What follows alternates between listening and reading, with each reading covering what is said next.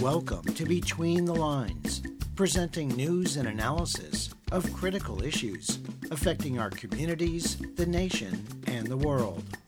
I'm Scott Harris. This week we present Norman Solomon, co founder of RootsAction.org, who explains why he believes progressive activists can play a pivotal role to defeat fascist Republicans in the 2022 midterm election. Wanda Bertram of the Prison Policy Initiative, who talks about the many barriers that almost 600,000 incarcerated but not convicted U.S. citizens face in trying to vote, and the upside for democracy when they can. And Andrew Lawrence of Media Matters for America, who discusses the ways in which corporate media fail to adequately cover critical issues important to voters in the 2022 midterm election campaign. But first, we begin with a summary of some of the week's underreported news stories. In recent weeks, North Korea has launched seven missile tests in response to U.S. and South Korea military exercises. State media published reports claiming the missiles, which landed in the sea between North Korea and Japan, were designed to carry tactical nuclear weapons. These are small, short range weapons intended for use on the battlefield. North Korean officials said the military had practiced loading the missiles with dummy warheads. They also claim to have successfully simulated targeting South Korea's military bases and sea and airports. U.S. and South Korea intelligence officials predict that the North may soon test a nuclear weapon for the first time since 2017. Experts also believe the North could use the opportunity to detonate a smaller tactical nuclear device.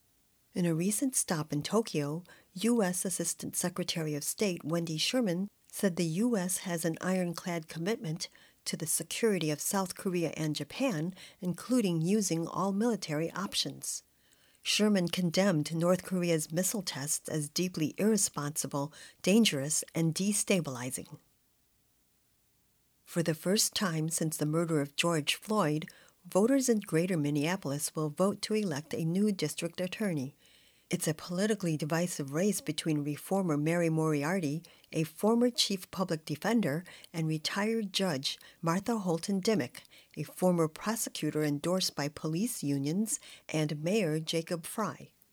The candidates are running to replace outgoing county attorney for Hennepin County, Michael Freeman, who faced intense criticism for his failure to hold police accountable for abusive behavior. According to Mother Jones magazine, the bitter race comes as police reform in Minneapolis appears to have stalled after a city charter amendment to create a new Department of Public Safety failed. Republicans are increasingly focusing on rising crime rates in their campaign advertising to defeat Democrats. Moriarty, who won the Democratic primary, has embraced progressive reforms. Her agenda focuses on data driven approaches to public safety, and she advocates using diversion programs as an alternative to incarceration. She's pledged to create a police accountability unit to investigate cases of law enforcement misconduct. Holton Dimick, who served as a prosecutor under now Minnesota Senator Amy Klobuchar, claims without any evidence radical activists with plans to defund the police are responsible for gun violence in her neighborhood. After months of union organizing at an Amy's Kitchen organic food manufacturing plant, the company shut down the factory in San Jose, California last July, laying off 300 workers.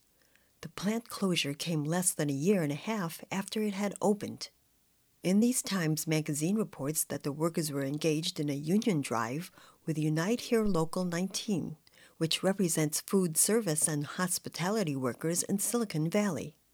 Amy's Kitchen denies that the abrupt closure of the San Jose plant was related to labor issues, instead, citing inflation and supply chain disruption. The workers themselves, however, tell a different story. According to the organizing director for Unite Here, the facility closure was part of the company's overall campaign orchestrated against its workers. Amy's Kitchen has spent years cultivating an image as an ethical company. However, in early 2022, workers at a plant in Santa Rosa, California, went public with claims of fast production lines, little access to bathrooms or water, and locked fire exits. An inspection by the State Division of Occupational Safety and Health found numerous violations resulting in a $25,000 fine. Amy's workers claim that the company offers no support to employees injured on the job and retaliates against those who speak up to demand safer working conditions. This week's news summary was compiled by Bob Nixon. For Between the Lines, I'm Anna Manzo.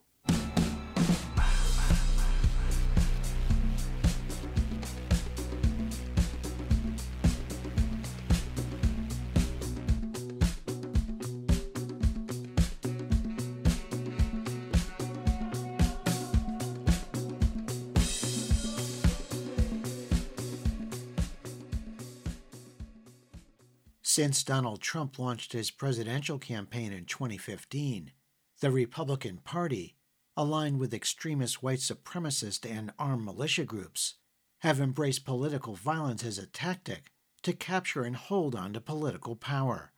The latest violent incident involved Democratic House Speaker Nancy Pelosi's 82 year old husband, David, who was assaulted by a hammer wielding intruder in the couple's San Francisco home.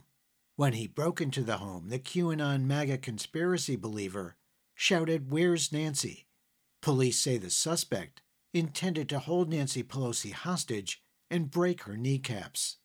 More than a few Republican candidates running in the midterm election, along with some conservative commentators, cracked jokes using the attack on David Pelosi as a punchline in their campaign speeches and commentary. It's not surprising that the party which is labeled the January 6 insurrectionists as patriots and branded Kyle Rittenhouse, who shot and killed two unarmed racial justice protesters, as a hero, would mock the violence targeting the House Speaker that they've demonized for decades. In the days before the November 8th midterm election, Republican aligned groups are posting men armed with guns at election ballot drop boxes and are launching new conspiracy theories to challenge the results of any election they lose. Your reporter spoke with Norman Solomon, co founder of RootsAction.org and author, who explains why he believes progressive activists can play a pivotal role to defeat fascist Republicans in the 2022 midterm election. As a practical matter, the odds of Republicans taking over the House are very good. Good for them terrible for the country. While the Senate is really on razor's edge, all the polling and analysis tell us that it could go either way. And that's why there are about a dozen states that are really crucial. Uh, will the Republicans get control over the body that approves judges, including to the Supreme Court, uh, making Mitch McConnell again the guy in charge of the Senate? These are really open questions. And while it's easy to feel powerless. The fact is that in the coming days, progressives could play a major role as to whether the Republicans get total control of the Congress or not. What is your specific message to progressive activists about their important role in the November 8th election? You say the choice is between neoliberalism and fascism. Really, to grasp what is at stake.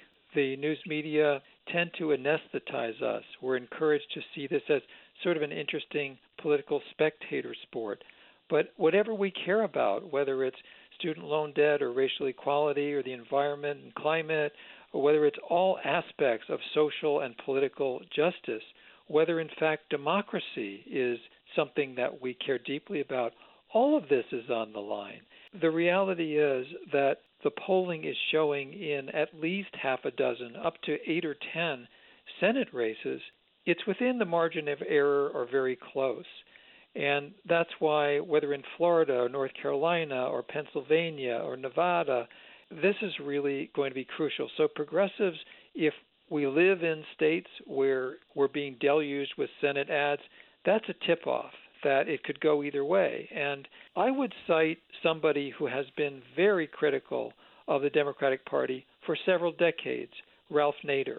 In a historic statement last week, he said that he's urging people to vote for Democrats. And this is really stunning and also is a reflection of just how dire the situation is, how far right the Republican Party has gone, how a victory for the House and the Senate for Republicans would move this country towards fascism. Ralph Nader is not anybody who cuts the Democratic Party slack, and yet he has said very clearly in recent days that the difference between the Democratic and Republican parties is enormous, and that it's incumbent upon us, it is crucial for us to make sure that Republicans are defeated, and that means supporting Democratic candidates.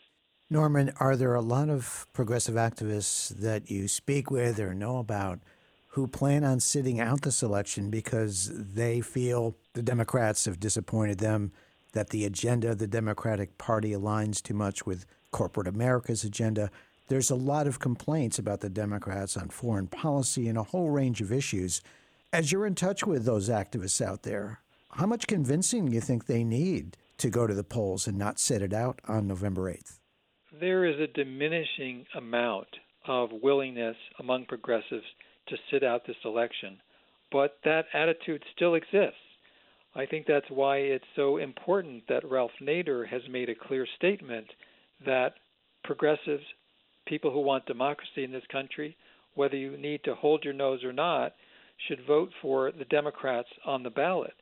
I think there still are folks, for understandable reasons, who are furious with the Democratic Party, who see the militarism, who see the compromises and the Democratic Party leadership all too often caving in to corporate power. That's all real.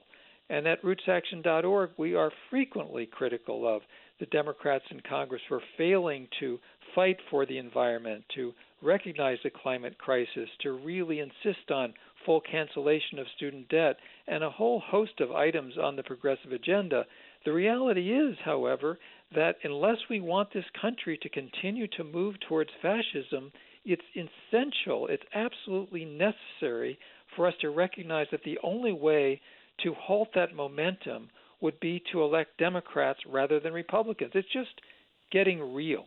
And all too often, it's easy for us to, as progressives or liberals or however we want to describe ourselves, to say, well, it's not good enough, and therefore we should simply be quiet and not participate in the electoral process or vote third party. The option, the realistic option to vote third party in this election and have any effect whatsoever, that option is a illusion. It's a fantasy. That was Norman Solomon, co-founder of rootsaction.org and author. Find a link to his recent article titled Leftists, don't gaslight yourselves. It's time to unite against the fascist Republicans by visiting our Between the Lines website at btlonline.org. A new report from the Sentencing Project found that 4.6 million people will be barred from voting in the 2022 midterm election due to having a felony conviction. At the same time, Republican Party initiated voter suppression laws and GOP aligned armed militia groups' presence at polling places designed to intimidate voters perceived to be voting for Democratic candidates is growing in states across the U.S. But another report highlights a bright spot in voting access in an unlikely place some of the country's largest jails. In addition to holding people with very short sentences, most jails are filled with people who have not yet been convicted of the crime for which they're being held, many of whom are eligible to vote. Now, jails in Houston, Washington, D.C., Los Angeles, Denver, Chicago, and Joliet, Illinois, have established polling stations inside these institutions. Between the Lines, Melinda Tuhus spoke with Wanda Bertram, communication strategist with the Prison Policy Initiative. Here she cites some of the barriers that almost 600,000 incarcerated but not convicted citizens face in trying to vote, and the upside for democracy when they can cast their ballot. If you're not registered, the act of registering uh, takes, as anyone who's registered to vote before knows, takes a lot of paperwork that's often not available in jails, requires identification that many people in jail uh, have had taken from them upon admission. Uh, if people are already registered to vote, then there's the problem of obtaining an absentee ballot. There's a lot of states where uh, if you vote absentee, you need a you need an excuse, and being in jail is not an approved excuse. Mm-hmm. And so when when people have asked us, you know, what's the solution?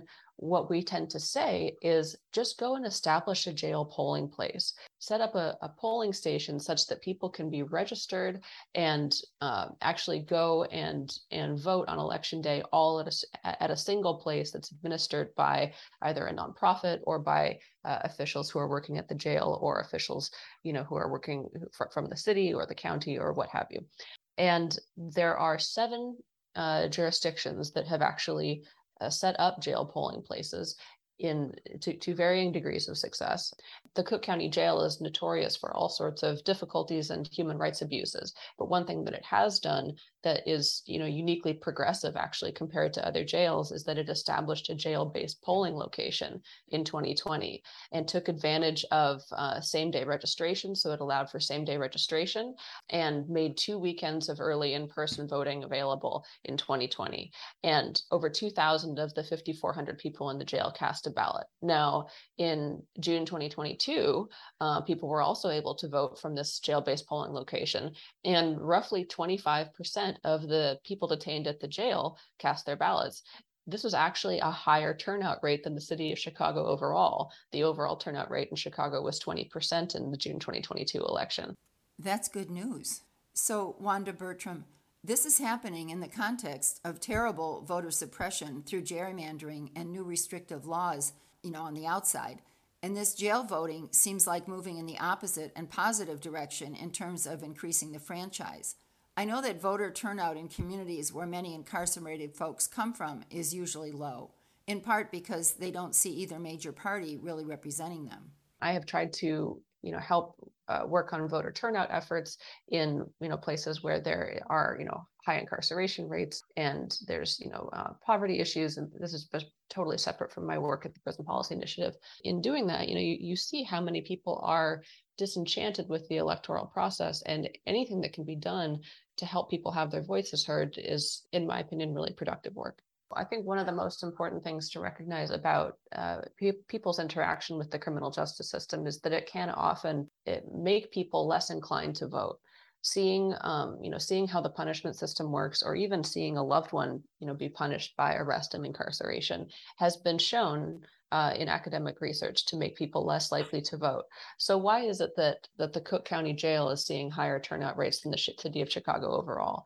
I would say it's for two reasons. The first is that this is a, a relatively small and well run, well organized jail polling place, right? You have all of your core functions, registration, uh, early voting, all of that stuff. It all happens in the same location.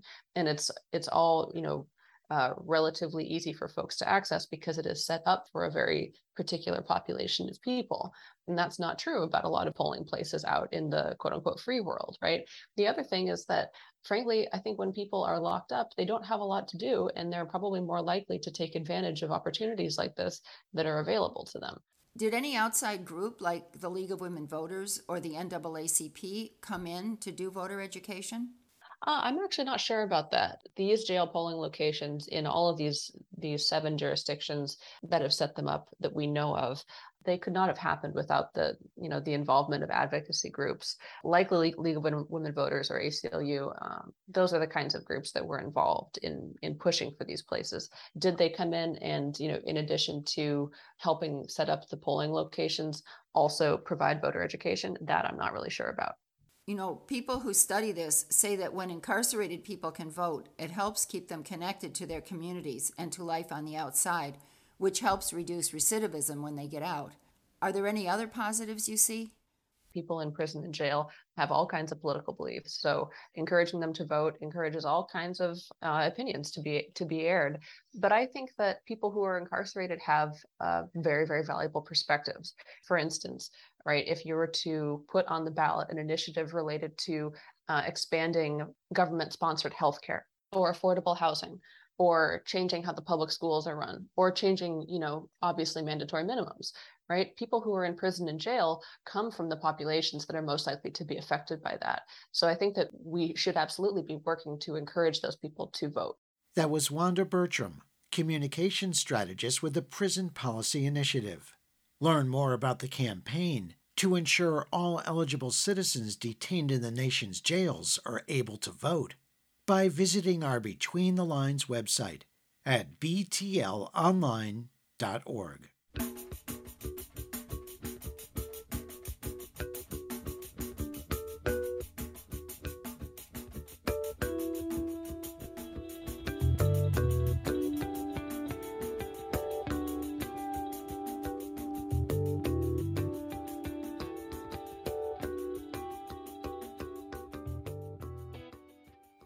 As corporate media news outlets cover the critical 2022 midterm election campaign, their focus invariably is on polls and personalities rather than on the issues that most voters care about. As is usual, their default coverage zooms in on sensational stories, scandals, insults, and meaningless rhetoric. When Republican candidates spend millions of dollars to air venomous political ads that combine fear mongering with race baiting, about what they say is an out of control crime wave and charge that Democrats are at fault. Reporters generally repeat the charge without fact checking the actual crime statistics. In fact, research has repeatedly shown that crime is rising faster in Republican, Trump supporting states. Although Republican House Minority Leader Kevin McCarthy and GOP Senators Rick Scott of Florida and Ron Johnson of Wisconsin have proposed various plans that would cut or eliminate Social Security and Medicare, the media has shown very little interest in this explicit Republican threat to a vital program that millions of older Americans rely on. Sadly, the spread of politically driven disinformation in the 2022 election campaign continues virtually unchecked. A prime example can be seen in Elon Musk, who had just closed the deal to purchase Twitter when he retweeted a link to a homophobic conspiracy theory about the violent assault on Paul Pelosi, the husband of Democratic House Speaker Nancy Pelosi. Your reporter spoke with Andrew Lawrence, a senior researcher with Media Matters for America, who discusses the ways in which corporate media fail to adequately cover critical issues important to voters in the 2022 midterm election campaign you know, you can look at uh, 2016 and the coverage of Donald Trump um, as as just such a great example and, and one that I'm sure most of your listeners will remember. Um, but there was very little talk about about his policy, and it was, you know, more about what he said. Who did he criticize? Uh, did you see the way that he misspelled that tweet? Did you see what he said about Rosie O'Donnell on Twitter today? These are things that do not impact people's lives in any way. And then, you know, you're right, you get into the horse race coverage and and it becomes, you know, you have a lot of these people who should be explaining the policy and how it impacts people's lives. And instead, they, they talk about, well, is this going to, uh, how are voters going to react to what he just said? Uh, is this attack ad going to work? You know, that type of thing. And those things don't matter. They don't matter. And so it, at that point, you know, I mean, a lot of, I, am assuming that most of your listeners are fair, fairly well informed, um, just given the fact that they're listening to your show right now. But I I think the majority of Americans aren't, and that's not a critique. You know, people are busy going to soccer practice, busy working 12 hour shifts, you know, that type of thing. Um, and so when they're walking by the TV, and all they see is talk about the horse race, both candidates are going to be just kind of neck and neck, you know, and it's just sort of like, well, I don't really like the way the country is going, so we're going to switch things up. And it's just, it's such a disservice to viewers. And I think a real issue is that the news is supposed to be boring. And what it's about now is about getting ratings. And policy coverage is boring it's just boring and people don't want to watch it and and people will turn the channel but if you have two pundits yelling at each other about which candidate will be better for quote unquote freedom which doesn't mean anything you know that's going to draw in viewers and and they want to see the wrestling match. And and it's a real it's a failure of the media and not just conservative media but of of, of mainstream media as well to focus on that type of stuff. Well andrew i wanted to talk about a case in point that i know you've you've looked at. As part of their culture war campaign in this 2022 midterm election, the Republican Party has all our candidates reading from the same script about the scourge of crime in America, making people mm-hmm. scared to even leave out of their front door for fear they're going to be shot or mauled or mugged.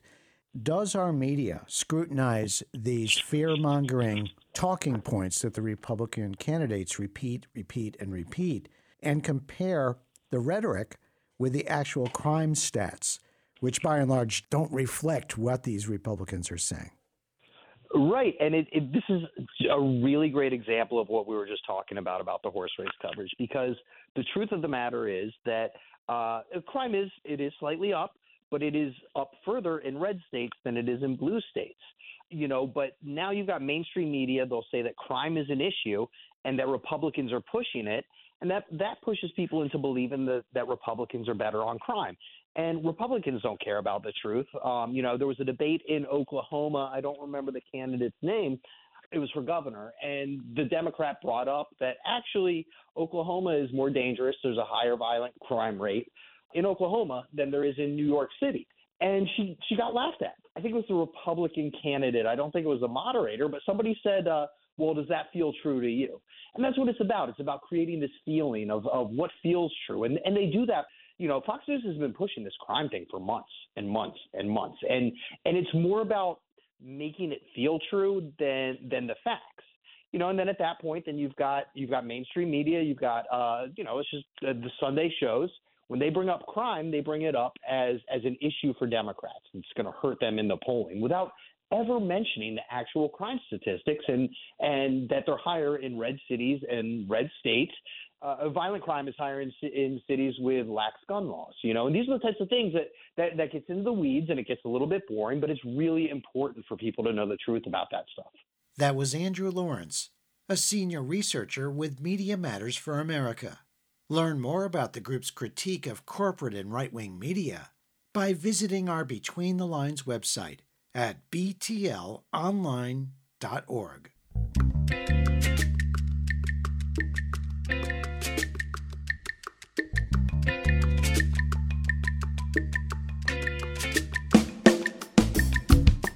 listening to Between the Lines a weekly program presenting news and analysis of critical issues affecting our communities, the nation, and the world.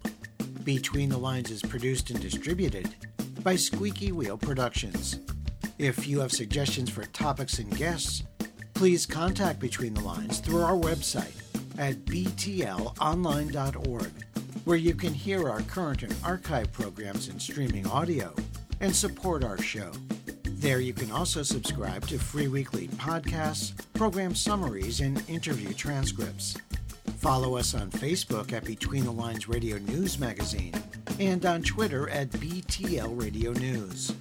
Thanks for listening on WMBR in Cambridge, Massachusetts, WBCR in Great Barrington, Massachusetts, KTWH in Two Harbors, Minnesota, dozens of other community radio stations across the U.S. and abroad, and wherever you get your favorite podcasts.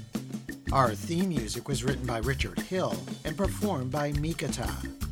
This week's program was produced by Susan Bramhall, Mary Hunt, Anna Manzo, Bob Nixon, Melinda Tuhus, and Jeff Yates.